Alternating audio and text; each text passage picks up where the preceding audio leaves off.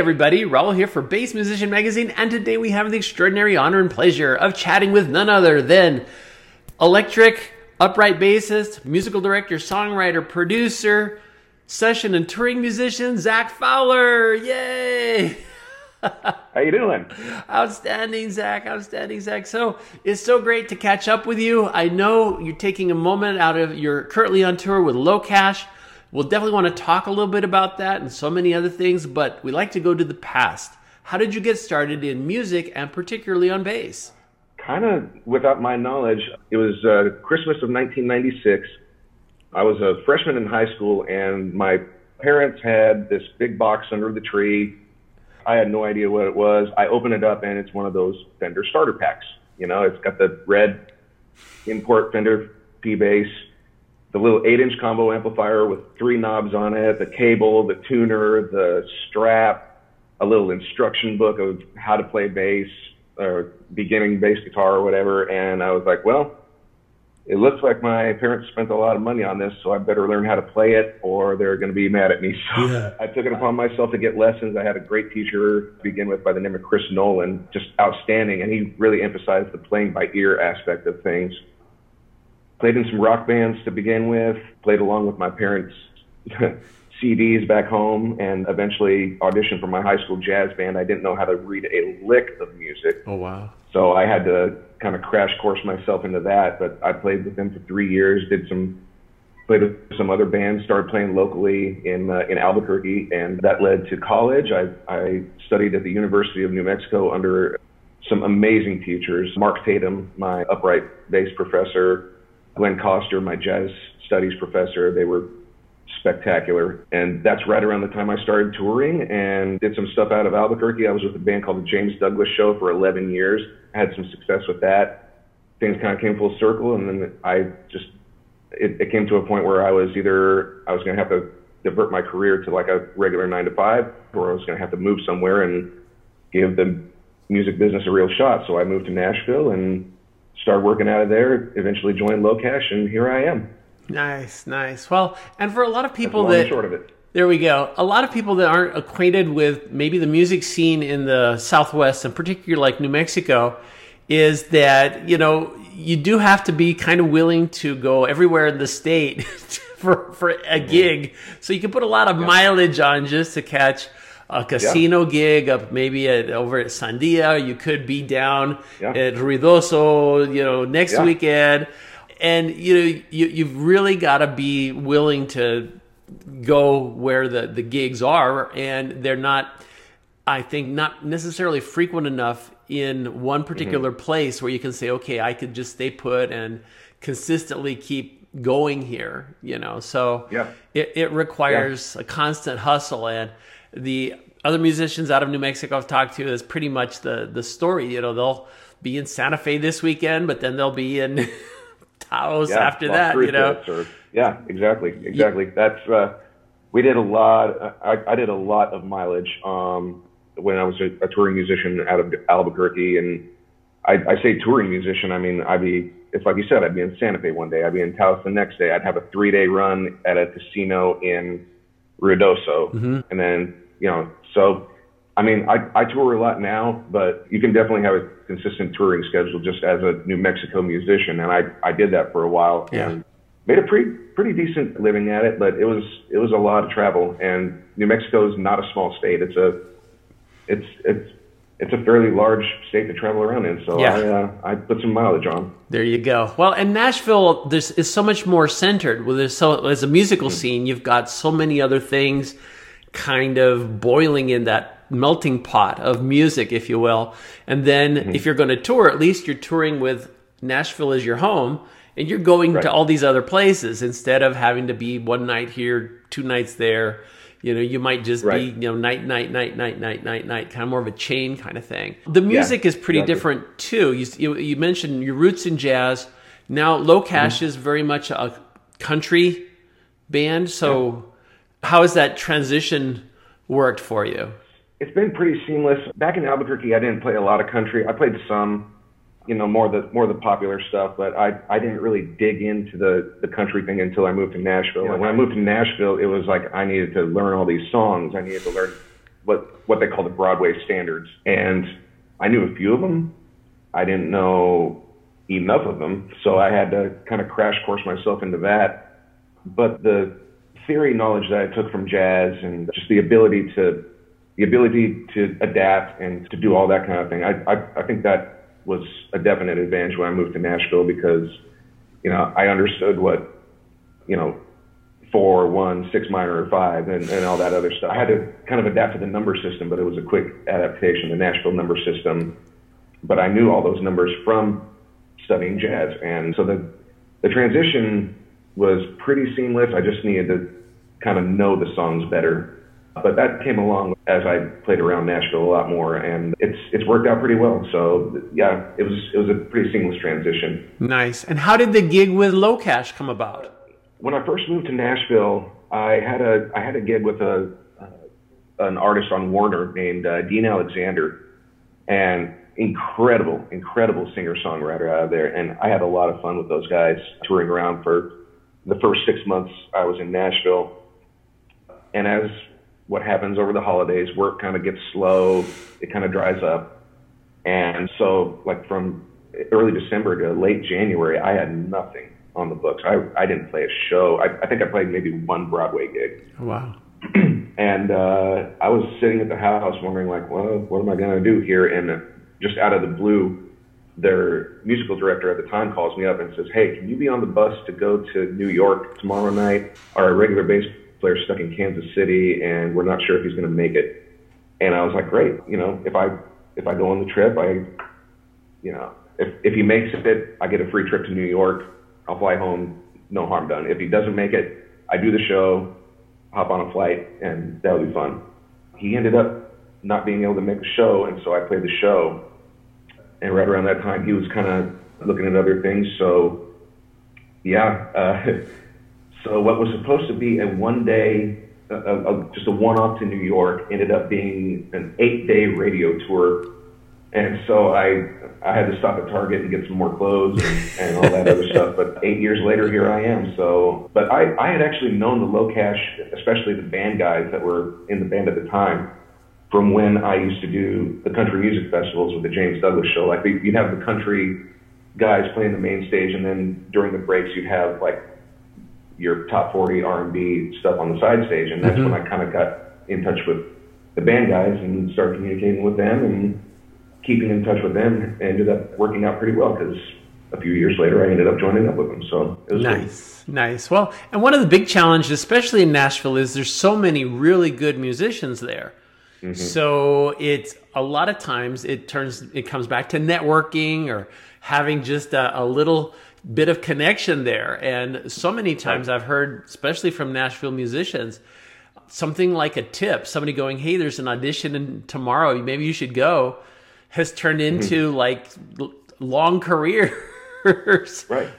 Right. So, and that could it, it, could it could work that way. I mean, my audition for LoCash was the gig. Yeah. So it turned out that was my version of it. I mean, I've, I've heard of cattle call auditions. I've heard you know certain people getting called up to audition. I mean, it's there's no real system to it. It's just uh, it just depends on what the artist preference is, and you you walk in and do your best no matter what the situation. Um, but for me, the gig was the audition, and it turned out okay. Good. So. Very good, very good. Well, and we should talk a little bit about how you're getting your sound, particularly. What gear are you playing on?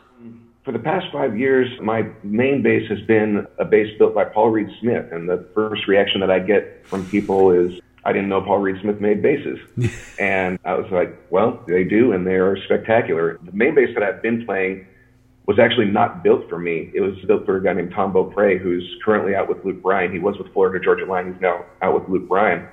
They built him this bass. It wasn't for him, and PRS got it back and said, "Hey, if you want to try this thing out, you're welcome to do it." And five years later, I'm still playing it as sort of my number one bass. I, I, I like to alternate around with basses. I have a I have a new bass. I, I reconnected with so with the folks at Lakland about a year ago, and they built me this really spectacular US made 5564 and it's a PJ configuration and it's passive, which is something that I've kind of been rearing myself back toward. You know, I, I love active basses. I love passive basses, but the, the passive things kind of become a, a new sort of muse for me. It's it's a more natural sound, and so I've, I've kind of been reverting to that. And this Lakland bass, it's a really really great sounding bass. It's it's basic as you can get, but it sounds so good. And the 35 inch scale low B, and the I think they're called the Neo Punch pickups. The is the, the split coil at the neck, and then the bridge pickup is like a vintage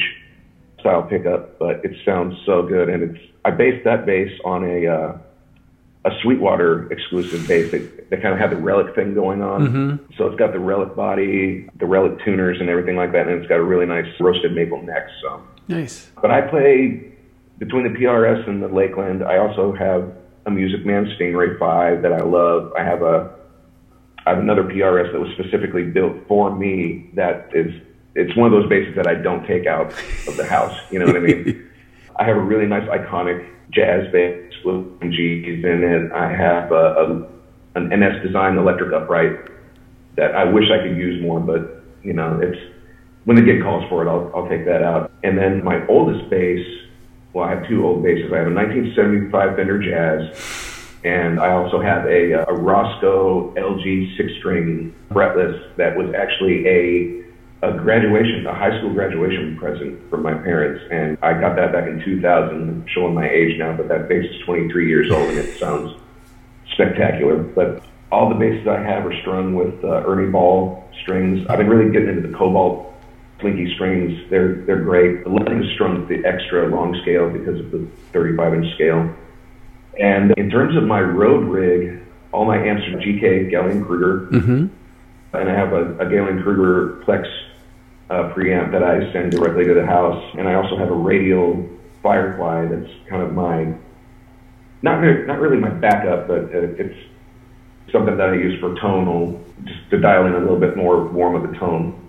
And then in my pedal board, I've got some various effects pedals. I've got a Line 6 HX Stomp that has a couple of plugins from a good buddy of mine named Steve Cook, who used to play for Phil Vassar. And it's, it's kind of cheating because I downloaded all these profiles off of there and it, I, I didn't really have to tweak anything and it sounds spectacular. So, but I've got a Darkglass overdrive, I've got an EBS octaver and some other stuff in there too. Uh, an Origin, Origin Effects Cali 76 compressor. So that's the long and short of it. It's great gear and it's been really consistent for me. So Nice, nice. And are you still playing with cabs on stage? Because I know a lot of groups have gone pretty much to in ears and straight to house. Yeah, for the for the time being, no. I know that the uh, LoCash boys, Chris and Preston, they they prefer to have some some stage volume, uh, especially on the guitar side of things, and bass, just for the feel of it.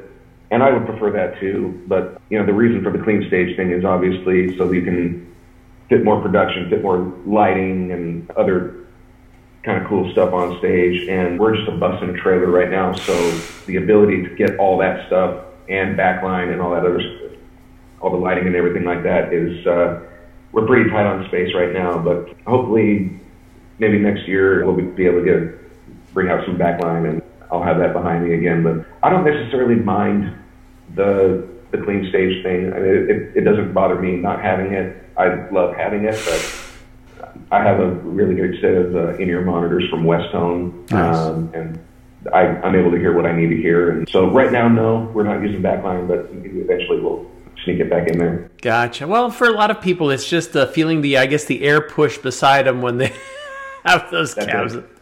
Yeah, it, it does help. It does help, but I don't necessarily mind it. But we'll, we'll see about it. Bring it back out in the future. Nice, nice.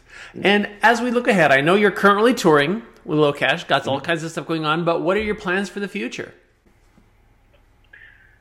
Oh gosh, you know this is uh, especially coming back from COVID. I think people are are really digging back into the live music thing, and as long as touring stays consistent and I'm able to make a, a good living at it, I love touring. I love being on the road.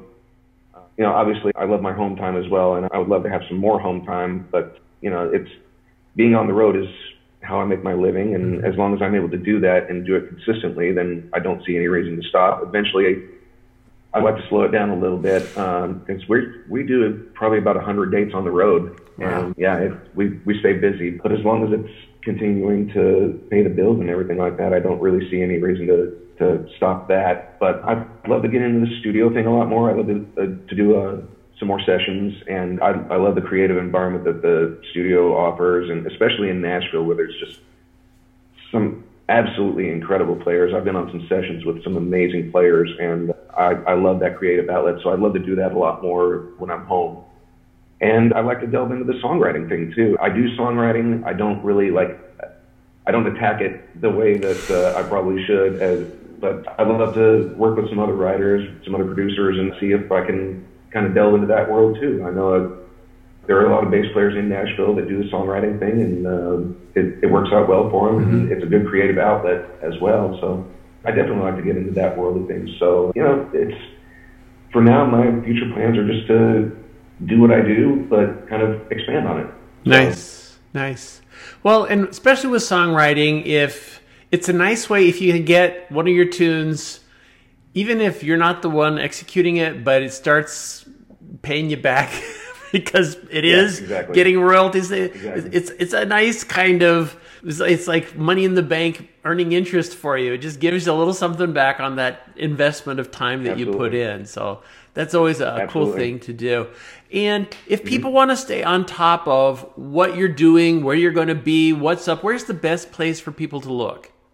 ZachFowlerBass.com is probably that's that's kind of the the center of things. It'll send you links to all my socials and, and all that kind of stuff. But yeah, Z A C H F O W L E R B A S S dot com, ZachFowlerBass dot com. And that has all of LoCash's tour dates. That has, you know, some video examples of things I've done. And that has links to all my socials, my Instagram, my Facebook, whatever else I'm on nowadays. I, I don't, I'm, I'm not as up to snuff on social media as I probably should be. Yeah, ZachFowlerBass.com will take you everywhere you need to go. And uh, yeah, if you're a, if you're a bass aficionado or anything like that, feel free to get in touch. I'd love to talk shop and do all that kind of stuff. So. Very cool. Well, Zach, we appreciate you taking time, especially from your tour. I know time is a scarce commodity, so we, we're very grateful for you sharing some with us your journey, all of this stuff. Much continued success to you in all of these endeavors. Folks, you've seen him here on Bass Musician Magazine, Zach Fowler. Thank you so much.